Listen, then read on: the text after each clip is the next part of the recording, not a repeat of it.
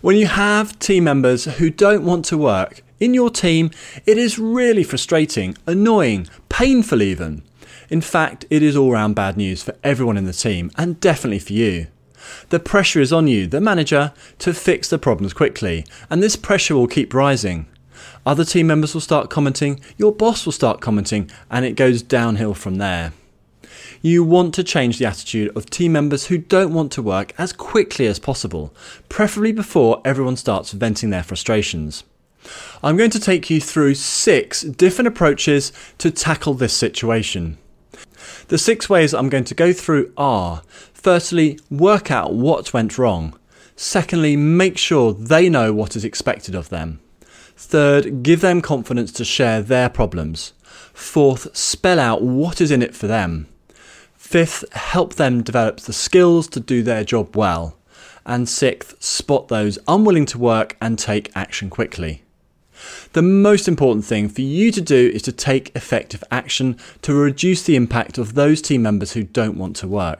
My name is Jess Coles, and I've had a 25 year management career in corporates and household names through to SMEs. I've had to deal with a number of team members who didn't want to work, and in most cases, turned this around to my benefit and the team members' benefit.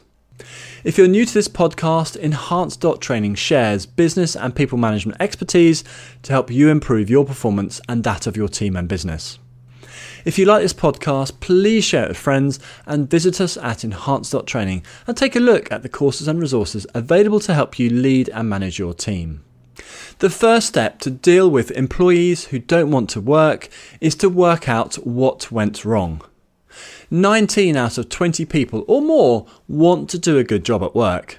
They don't want to let their team members down and they don't want to be at the bottom of the pack socially or professionally.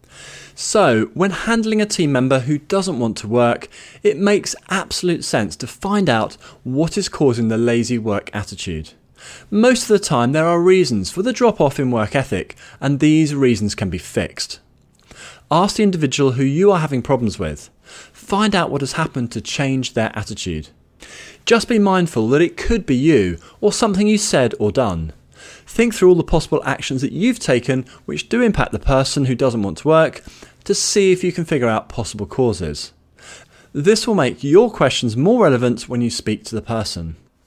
If the individual is not happy to talk to you or gives you bland answers which tell you very little, you could be the problem and you should try a different approach. Ask one of the other team members you trust and who trusts you to try to get the answers you need and do specifically ask them to find out if you, the manager, is the cause of the individual's work ethic problem. And as a last resort, you could ask a member of the HR team to speak to the individual to find out what the issues are. Once you have a better idea of what is causing a team member not to want to work, you will have a much better chance of fixing the issue quickly. The second way to handle team members who don't want to work is to make sure they know what is expected of them. I have come across this.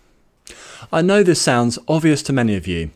I'm always surprised at how many situations the individuals have a very different expectation of what's expected of them compared to their manager.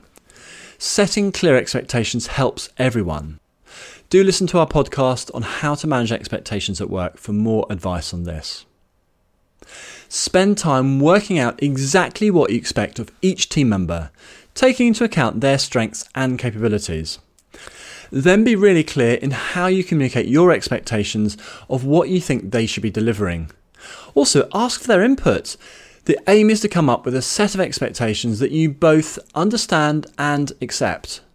Then put this in writing to the individual so you both have a written reference document. Work out how you're going to measure progress or ask the individual to work out this step. With a team member who doesn't want to work, getting clear expectations will usually produce one of two general outcomes. The first is they are delighted to know what is expected of them and they will start delivering against these expectations on their own or with your help. The second outcome, which does happen, is that they are unwilling to meet these expectations or they're unable to meet these expectations. Listen to our podcast on how to deal with underperformers. With expectations clearly set, you are in a good position for either outcome and can take the appropriate next steps. The third way to deal with team members who don't want to work is give them confidence to share their problems. It can be pretty scary for team members to share their problems with their manager.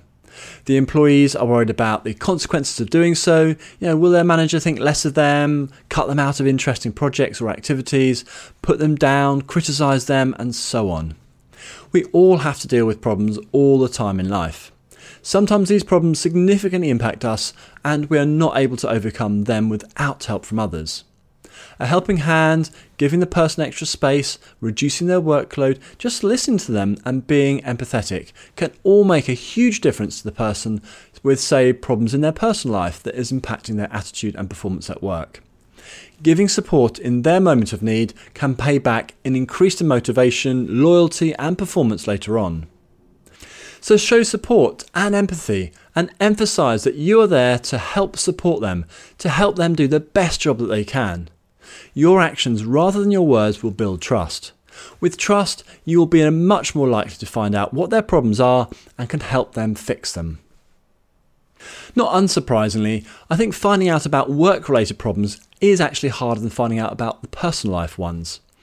But again, approach in the same way I've just outlined.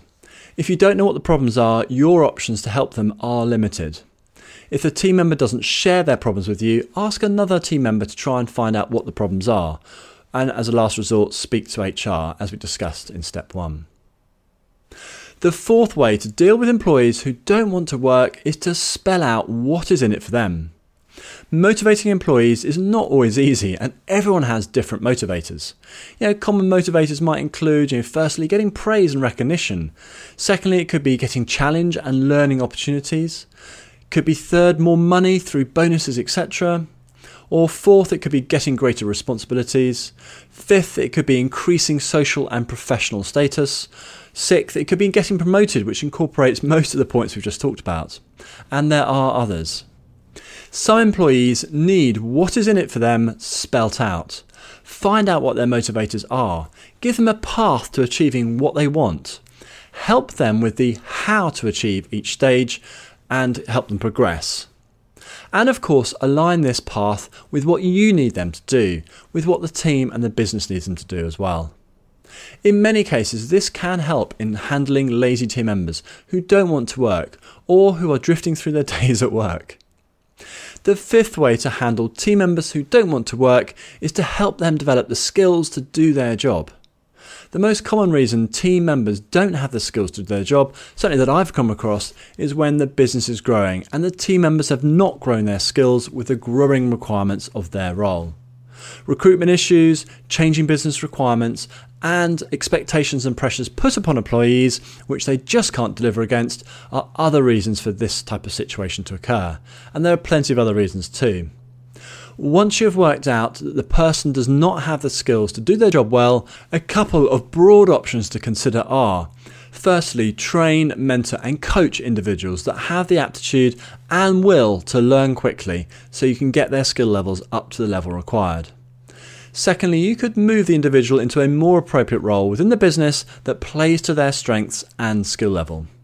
And third, you could move the individual out of the business if they have little interest in learning, a poor attitude, or other performance issues.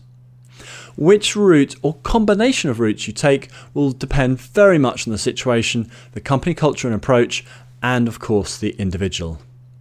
Increasing the team member's skill level is usually the best option for everyone concerned.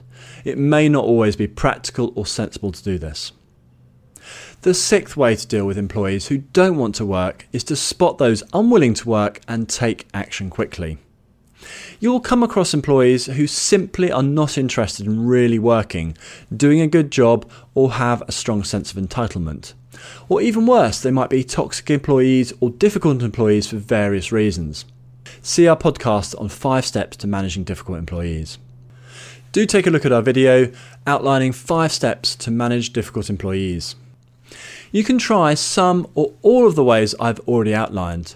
There will be occasions when, whatever you try, the team member will not improve their approach to work, and you will have to decide if you still want this person on your team. A negative employee or a person who is obviously not pulling their weight can be very demotivational for the team as a whole. Take action if you find yourself in this situation. I would recommend putting the team member who doesn't want to work onto a personal performance plan quickly. This plan sets out expectations, milestones, goals, and measurement methods for the various aspects of their job in a formal way. This gives them a chance to improve, and it also makes it clear that you're not going to let their continued behaviour, approach, and attitudes slide. A personal performance plan also lays the groundwork for disciplinary action and the potential removal of the employee for poor performance if this is needed. You can also take a much more direct approach and remove the individual. Always check the employment laws before taking these steps and comply with them. So don't leave a difficult individual who doesn't want to work in your team. Do take action. In summary, they have six ways to deal with team members who don't want to work. The six ways are firstly, work out what went wrong. Secondly, make sure they know what is expected of them. Thirdly, give them the confidence to share their problems. Fourth, spell out what is in it for them. Fifth, help them develop skills to do their job well. And then sixth, spot those unwilling to work and take action quickly. Don't procrastinate or take no action. This is the worst approach of all. Having difficult conversations is not easy for anyone, even the most experienced of managers. Yet they are conversations you must have to do a good job as a manager and keep the majority of your team happy and productive. Good luck in the actions that you take to handle team members who don't want to work. If you like this podcast, please share it with friends and visit us at enhance.training and take a look at the courses and resources available to help you lead and manage your team. If you have any questions, please email us at support at enhance.training and I'll try and get back to you as quickly as possible. Thanks very much for listening, and I look forward to speaking to you again soon.